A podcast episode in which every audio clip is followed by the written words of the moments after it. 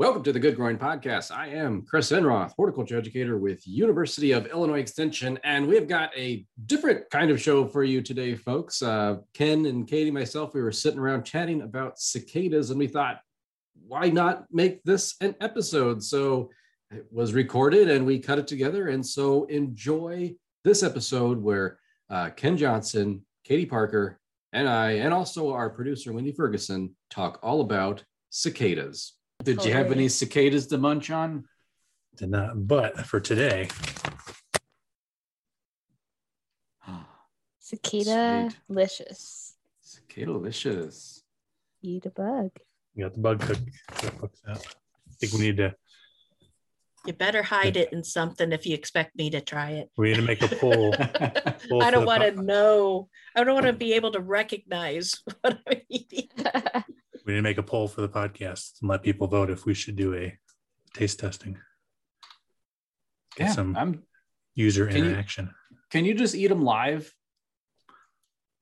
Do you have to You cook can, them? eat, you can eat anything alive. Well, yeah. I don't know if that's a good idea or not. I Do think you- all these do you require think our you bodies- cooking. Can digest them. Only one way to find out. That's true. Chris is horribly sick. They think as this book says, if you're allergic to shellfish, Mhm. don't eat insects because they're so closely related. oh, really? Well, that would leave me out. Sorry, Oh, guys. Or- you're darn, I'm allergic Wendy. to shellfish. Or talk to your doctor first.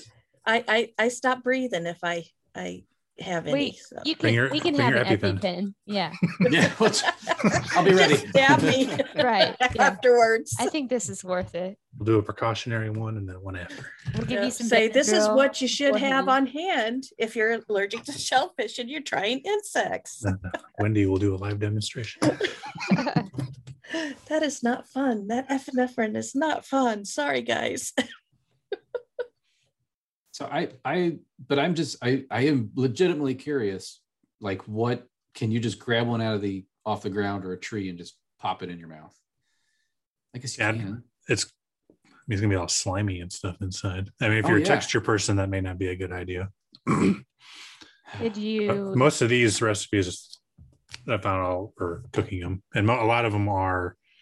Um, no, what's the term? Would their exoskeleton have nutrition to it? It would, wouldn't it? Wouldn't it have like protein?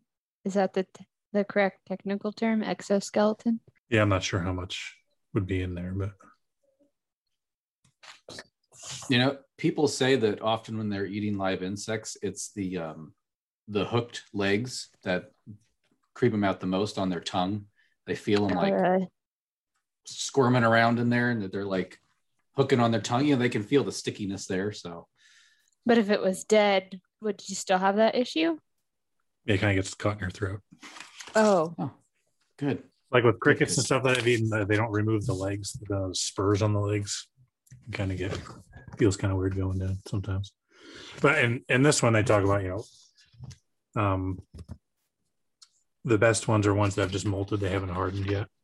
Mm. Those are those are kind of the the most desirable. And if you can't get those, then look for females because the males are the abdomens are kind of hollow. Uh, females have all the fat reserves, Mm. and then pull off the wings and legs before you eat them. How do you um gender identify cicadas? Um, short of looking for the ovipositor, I'm not sure if there is a way. Is there a size difference between male and female? See what the Google says. We'll let Ken look that up. I'm. This is the podcast right now, so this is perfect. This is good material. So, Katie, why are we not talking about cicadas really on on the podcast or in our area? What's the why? Why is it not a big deal for us? This whole brood, whatever emergence. Well, they're not supposed to make it over this way, but uh, I was gonna ask Ken like, wh- why, why, what, like, what's the magical line? Is it just like because the temperature and stuff from eastern Illinois to western Illinois isn't that different? So why are they just stopping kind of at the Indiana border? So this brood uh, is just that's just the range. It goes from like Washington D.C. to Eastern Illinois. I think that's just the range for it. Those are four counties in Illinois that have it, they're all on the Indiana border or Mhm. relatively close to it. They just, for, I, I don't know why they haven't come this far, didn't come this far, but So, but they're all the same species, right? No matter they're just separated into different broods.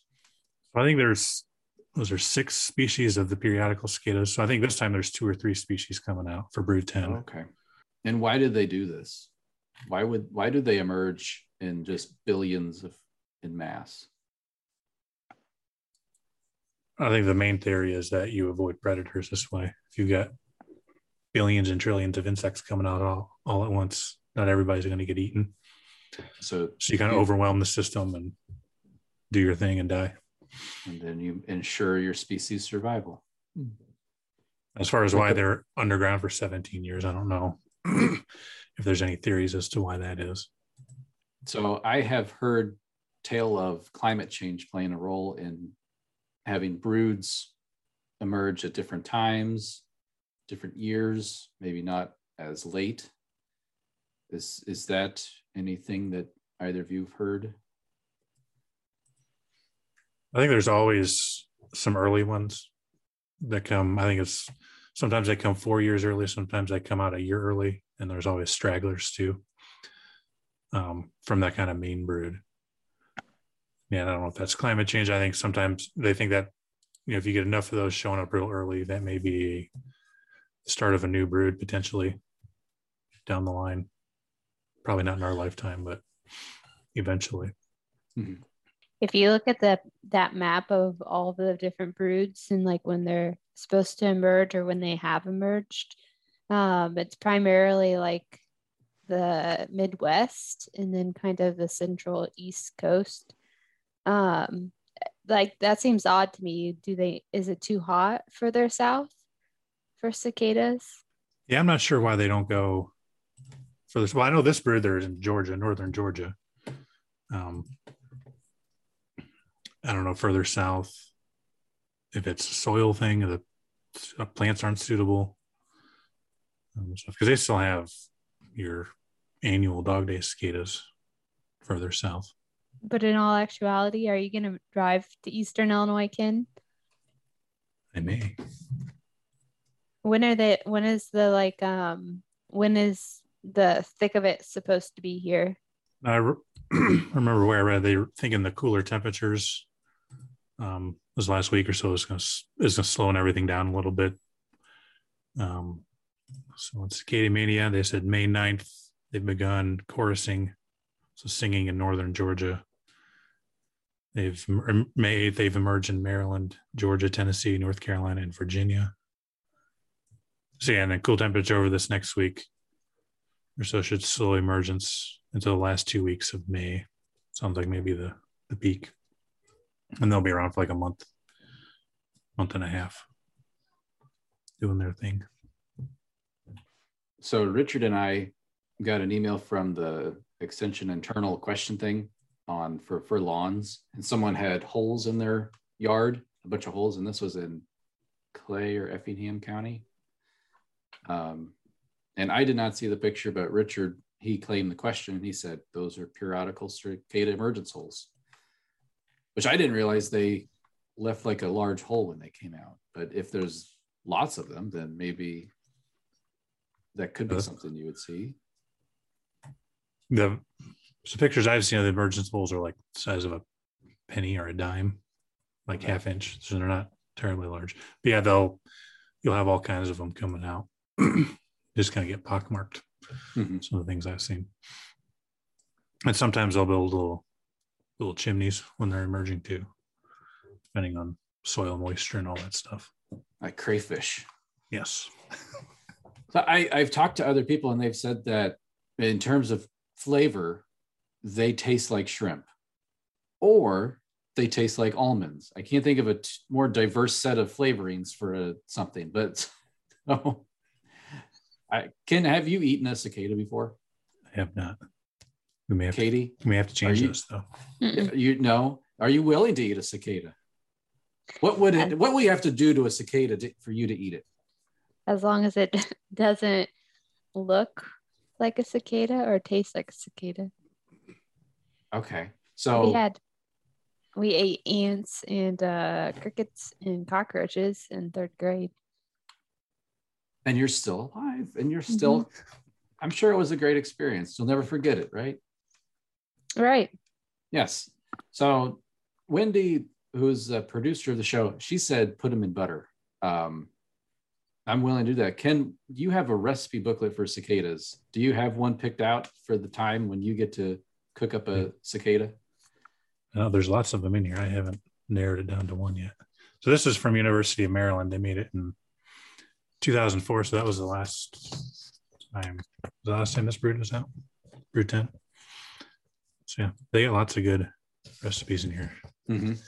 Road trip to Eastern Illinois and get some cicadas and start creating I'm ready. Yeah. cicada Mhm. dumplings, tacos, pizza, stir fry, cookies, Mm. chocolate covered cicadas, Do they like require cicada that rhubarb you pie. grind the cicada up, or are they leaving it whole? I think some of them are grinding them up, some of them are air frying them. Hmm. Sounds interesting. Is there any food safety concerns here?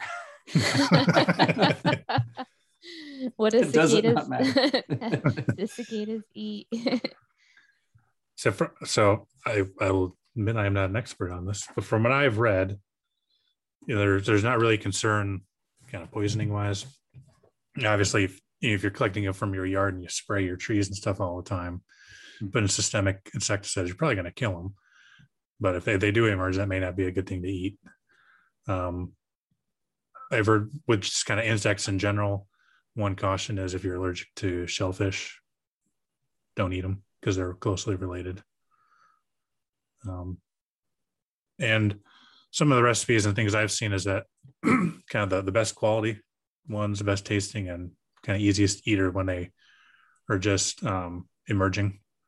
So those adults are they're leaving their shells behind on the trees and stuff, and they're kind of soft still. That's kind of the best eating quality.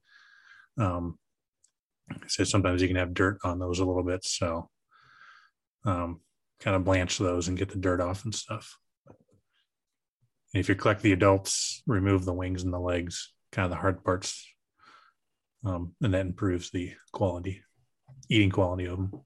So the cicada safari says that they taste like cold canned asparagus. Yum.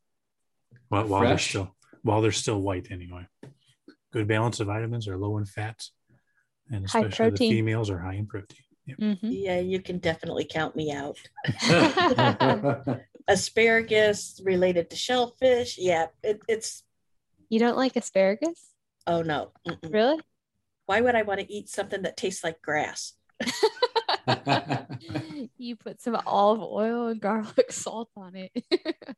So if we resorted to eating the cicadas rather than trying to kill them, we could have better control. You're eating lots of cicadas. well, think of everybody in the Yeah. US. I still think we'd have plenty of cicadas left over. Because even like animals, they'll, they'll gorge themselves on cicadas, and there's still plenty, plenty left to lay their eggs and show up again in 17 years or 13 years, depending on the brood.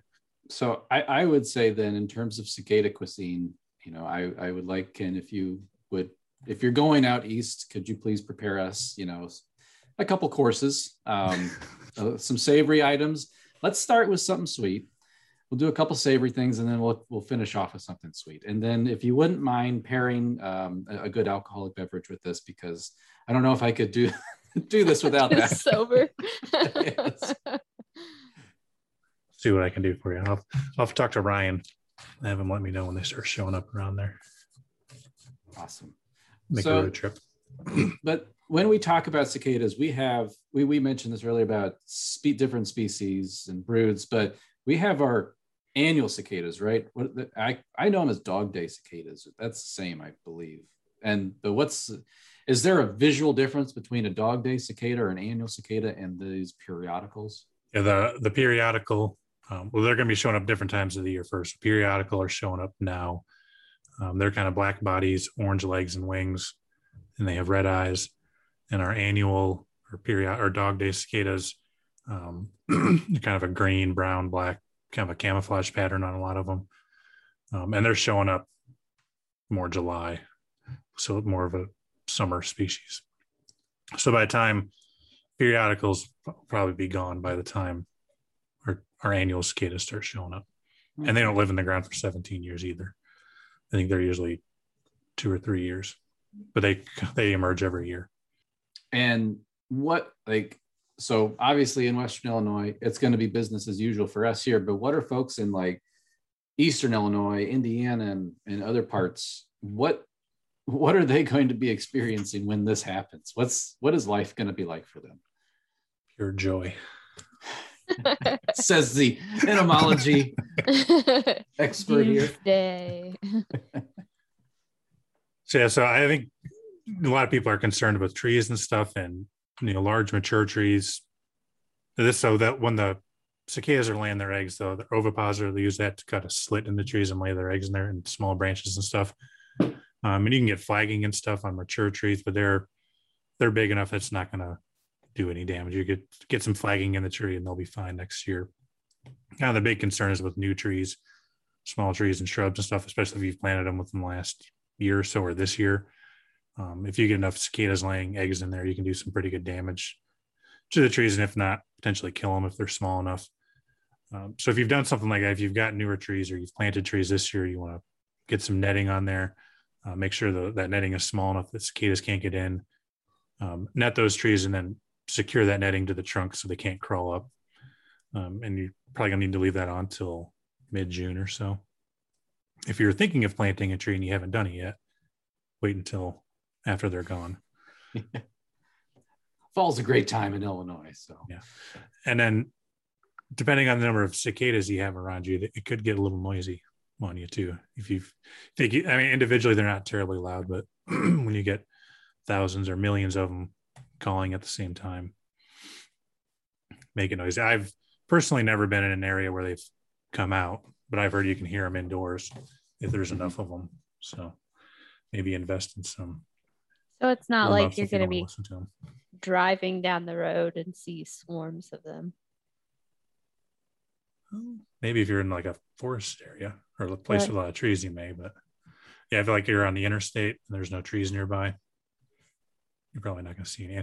And, and the number you have is going to depend on obviously where you live in the state. You know, if you live in an area where they're going to be, if you live in a new development, you're probably not going to have any because you know if there were trees there when they were last out and they cut everything down, there's nothing to support those populations. If you have real small trees, um, or if you were in a new development when they were out last and there were no trees or not much there to support those populations, they're not going to be around. But if you're in a kind of an older part of town where you have large mature trees, more than likely you're going to have a better chance of having these cicadas show up. because one of the unfortunate uh, processes of many residential developments is to clear cut all the trees and and then build the houses and then replant the trees. So, yeah. So if I would plant a tree, maybe I have a newly planted tree right now. I'm gonna put a net over it, like some type of insect netting. Um, will the female like? Are, are- am I ever gonna get like any larva feeding on those roots?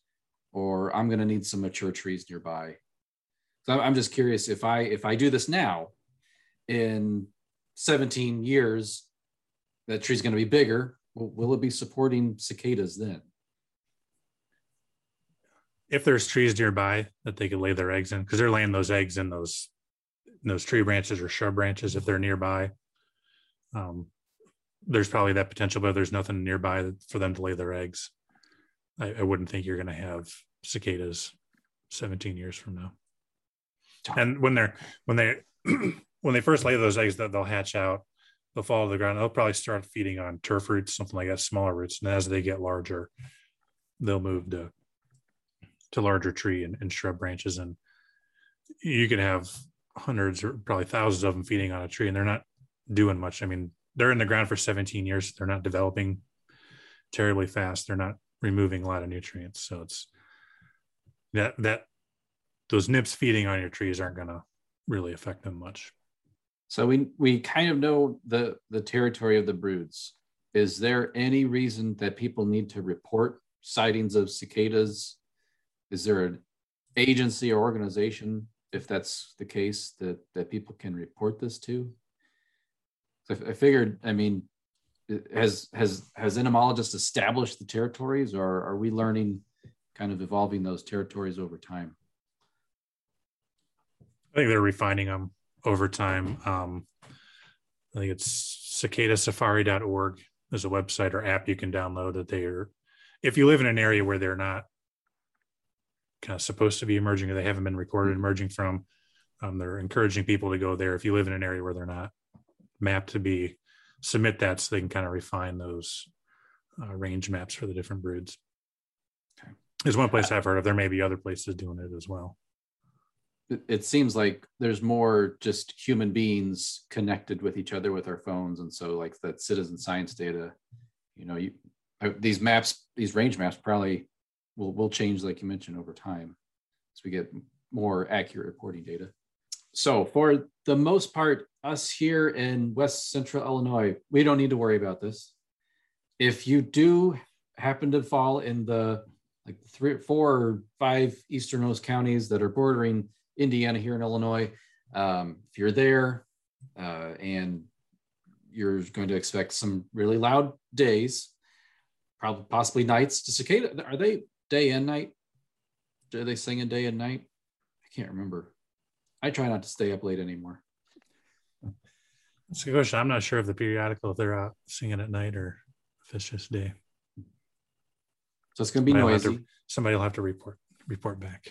Yes. So people out, out there, let us know. Stay up till 2 a.m., 3 a.m. Let us know how loud, if it stays loud. Um, I remember when, so we had period, periodical cicadas emerge was at 2014 in Knox County, where I'm at. And driving on the highway, I'm windows up, music on. And, you know, I listen to uh, classic death metal. Um, so it's it's loud and in your ears. I'm kidding. I couldn't stand that. Um, so, uh, but loud music, I can still hear them as I'm driving down the road, and it's like they come in waves. You know, there's like these clusters that seem like they were. Um, and you're right, on in forested areas. So it's gonna be noisy. People are ready for that. Enjoy it. It only happens every 17 years. Yes. And take a bite out of one while you while you have that opportunity as well. Let us know if it tastes like shellfish, shrimp, or almonds, because I, I want to know. And if I don't have to do that study, I, I'd be happy to just le- learn learn from you. Um, We're gonna do it. okay. All right. we have a meeting in Springfield coming up this summer. So, uh, Katie, if you want to come along, we'll uh, we'll take a trek and eat some cicadas. Sounds like a plan. Don't sound so excited. You know, say if if you're living in an area uh, outside of those four counties and you feel like you're missing out, 2024 is going to be a big year. There'll be two different broods coming out in Illinois. So a 13 year brood and a 17 year brood. Oh, that's awesome. Yeah, it is going to be awesome. Man, between cicadas and solar eclipses, Illinois has got it. We have got everything you need here. And if you're not living in Illinois, make sure you move to Illinois by 2024. So you can experience Yes. it too. That's our way to get people back to the state. Mhm. you get you get to experience the wonderful uh, world of cicadas and the solar Mhm. eclipse, and um, just the the wonderful weather that we have here. It's not hot at all. It doesn't get too cold. Um, you know, it, it's beautiful here, It is. and we this podcast never lies. Moved back here from Florida. So Oh yeah, from Florida. Goodness. And Wendy are yes, Wendy's saying all four seasons in one day. I have experienced that. Those are great days. Those are the days you wind up with a cold afterwards. So, oh, here's something. What about predators of cicadas? Are we going to see like in, in these areas where they're coming out? Are we going to see then an increase next year of predators? Because I'm thinking of the cicada killer um, which something that we always get phone calls about because that's a hornet like you know two to three inches long. Is that something where you know we're going to have so many cicadas that then all of their predators, you know, we're going to be seeing a huge population boost from them in the following seasons? I'm not sure if cicada killers are going to be out yet. Ooh, because they coincide more with the dog day cicadas. Right.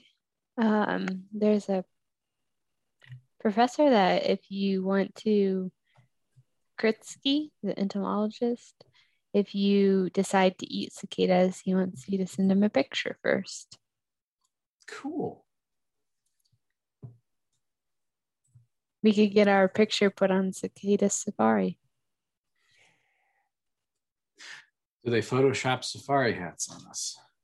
Um, so it looks like so in West Virginia they did a study in 1989 on burrowing activity for cicada killers, and that doesn't pick up until August. So I know cicada killers will be out, Okay. which kind of makes sense why come out early because you never Mhm. know when they're going to come out.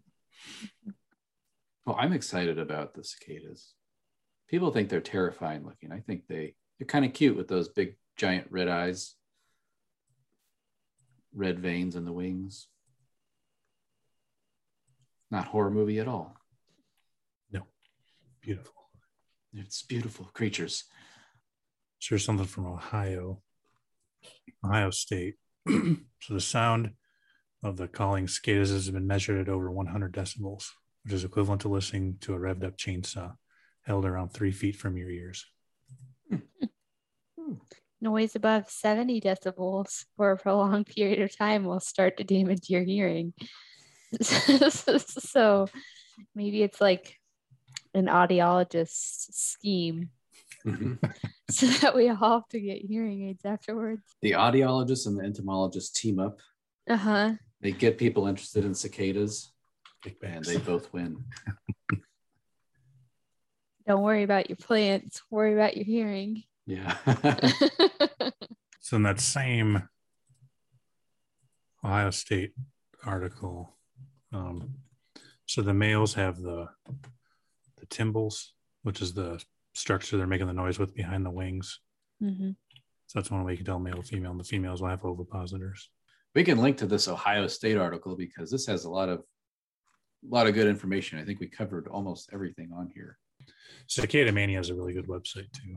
If you not if you haven't seen that one, Well, that was a lot of great information on cicadas. Ken, Katie, thank you so much. I think we have enough here to cut together a, a fun episode about about these interesting insects. So thank you for humoring me today and um, letting me chat with you about these bugs. Yeah, it's always a pleasure.